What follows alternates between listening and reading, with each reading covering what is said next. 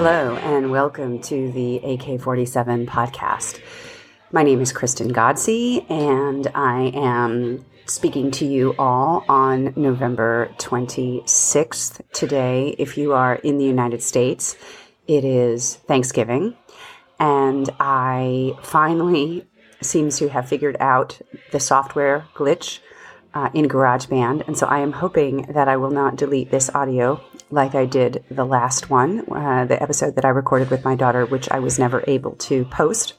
So, since it is Thanksgiving here in the United States, I've been thinking a lot about gratitude and the things that I am grateful for and the things that I am not grateful for or worried about. And, and there are a lot of those things. But of course, obviously, today is the day to focus on, on the things that you're thankful for. And um, obviously, one of the things that I'm thankful for, I think a lot of people are thankful for, is that Donald Trump will no longer be president of the United States. Uh, I'm not, you know, truth be told, obviously not very enthusiastic about the Biden administration, but obviously anything is a lot better than than than Donald Trump.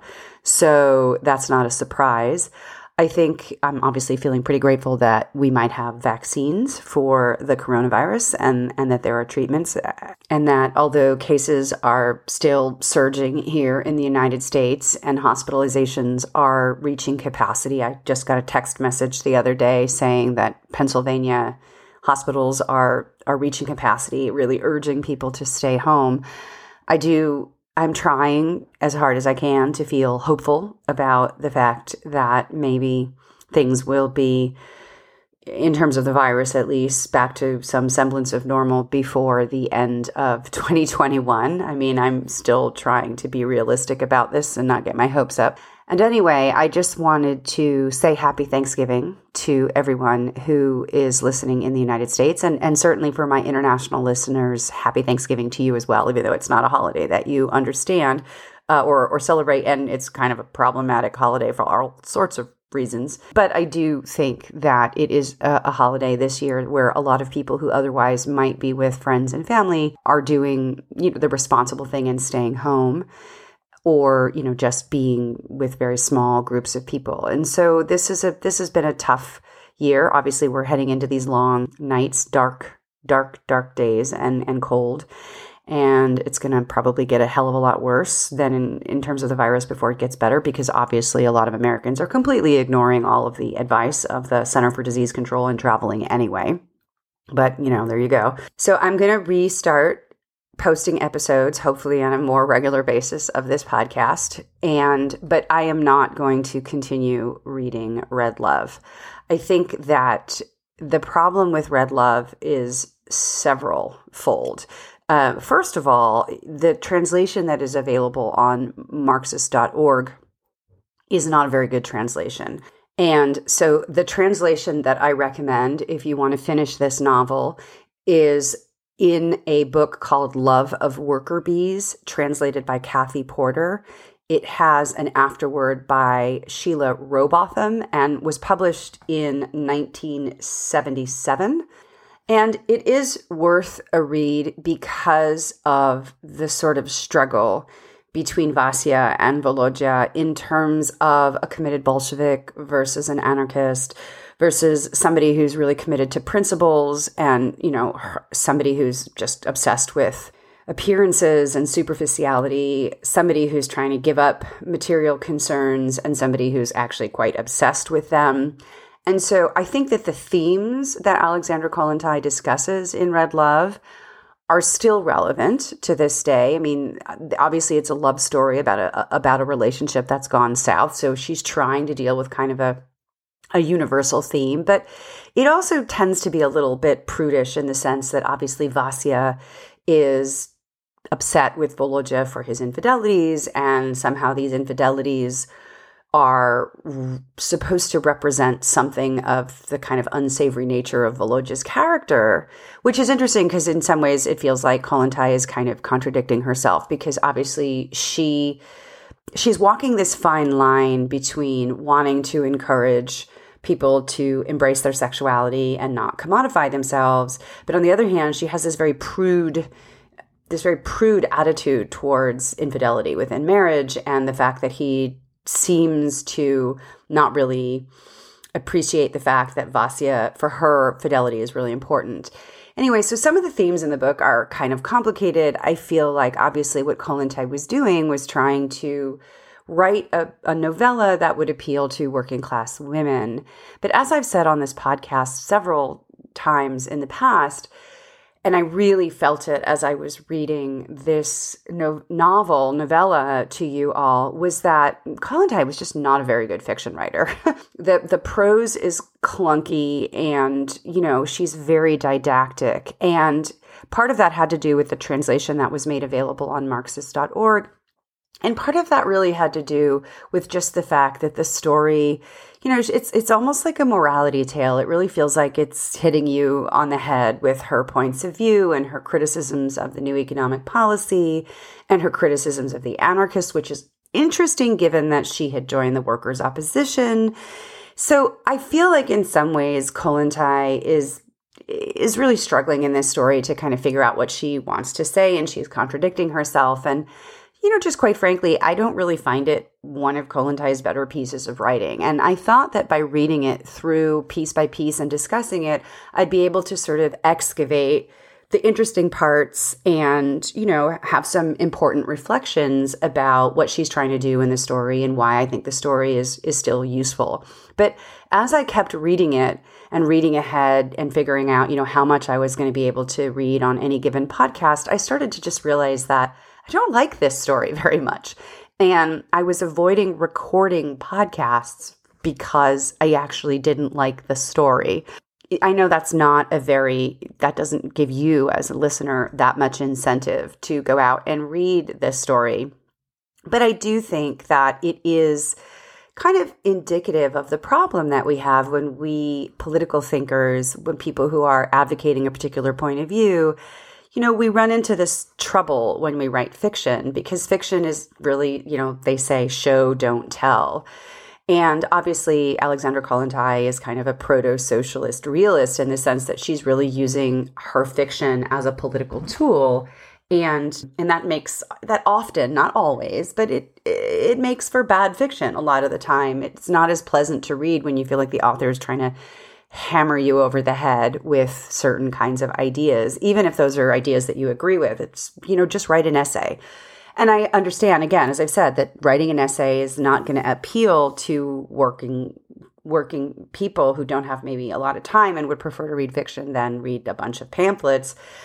I do think that for the purposes of this podcast, Red Love, I was a mistake on my part. Was starting it was it's too long. It was also really difficult to read this entire novella, which is quite substantial when you're breaking it up into 15 or 20 minute episodes. And um, and so what I think I'm going to do from now on is I'm going to focus much more on her political writing and I'm going to focus much more on sort of doing extracts or abridgments, things where I feel like there's really kind of meat that we can discuss. I'm going to try to get some more guests on.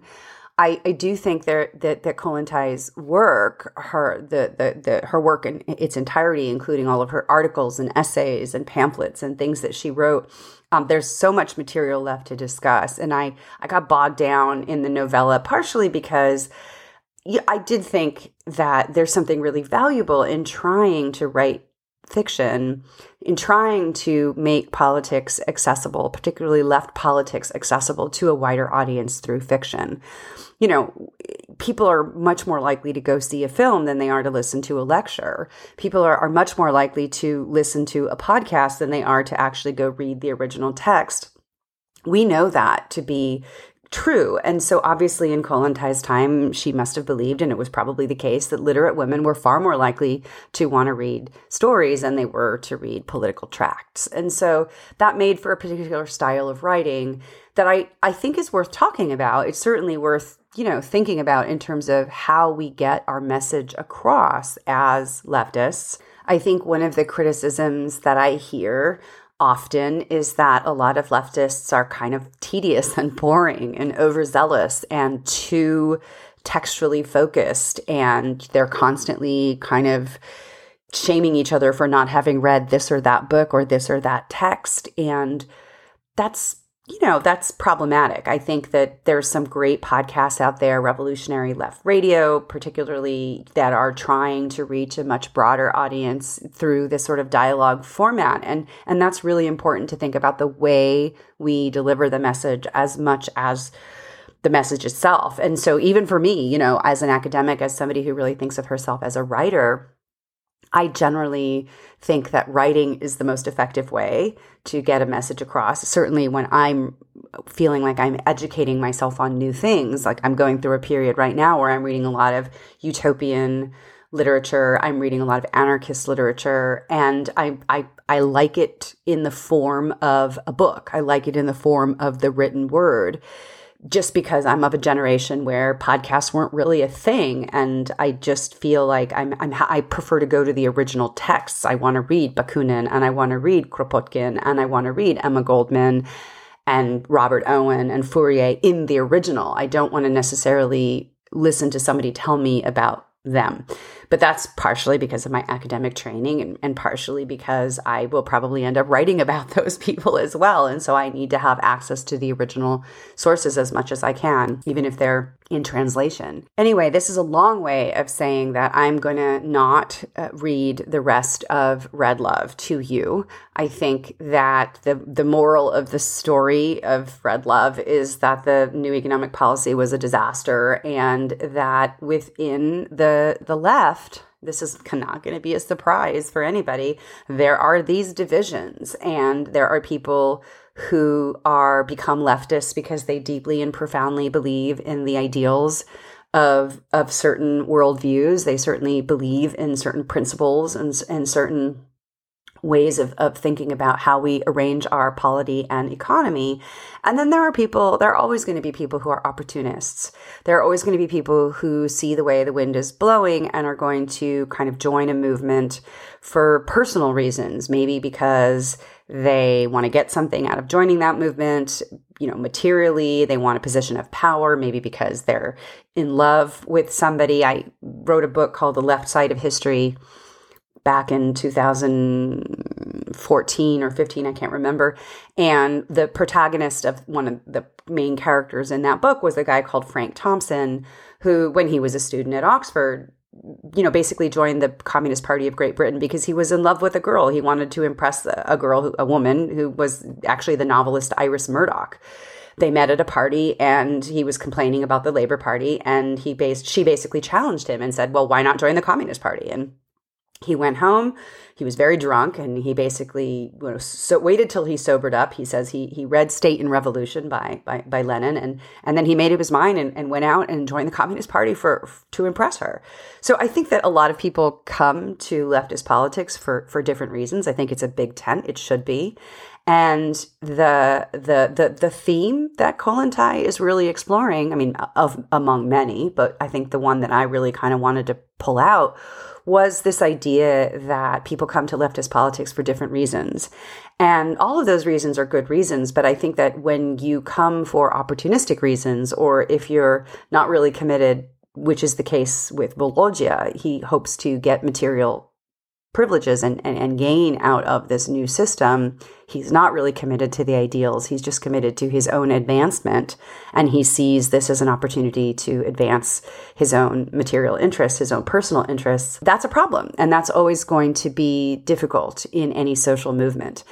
Now, of course, you know, this is the Soviet Union in the 20s and heading into Stalin's purges and, and, and reign of sort of terror in the 30s the gulags and everything, you could see how this paranoia about people being in the movement for the wrong reasons or for selfish gain can become a problem. If you know suddenly you're going to purge anybody who you feel doesn't agree with you for one reason or the other. And so i think that red love sort of presages some of the tensions that are going to come to a head in the soviet union under stalin's rule in the 30s in particular. And his paranoia was quite severe. Now, it's not unreasonable because of course there were saboteurs and you know he was afraid that the germans were going to attack that the west was going to attack and it you know sort of turns out that they were but obviously kollontai at this particular point has not yet realized the extent to which stalin is going to start purging all of her old colleagues. as I've said in earlier podcasts, you know, two of her lovers um, are killed by Stalin during the purges, and many, many of her colleagues and, and old, the old Bolsheviks are purged. Kollontai herself manages to survive because she is out of the country, and and and Stalin decides to to keep her alive, and in fact, she lives to the ripe uh, old age of almost eighty. She dies in 1952. So, but but Red Love is is this kind of tension that she's already starting to explore in in the 20s. So thank you so much for listening. This is Kristen Ghodsee with the AK 47 podcast. I hope you all are having a happy Thanksgiving if you're in the United States, that you are staying safe and well. And as always, keep up the good fight.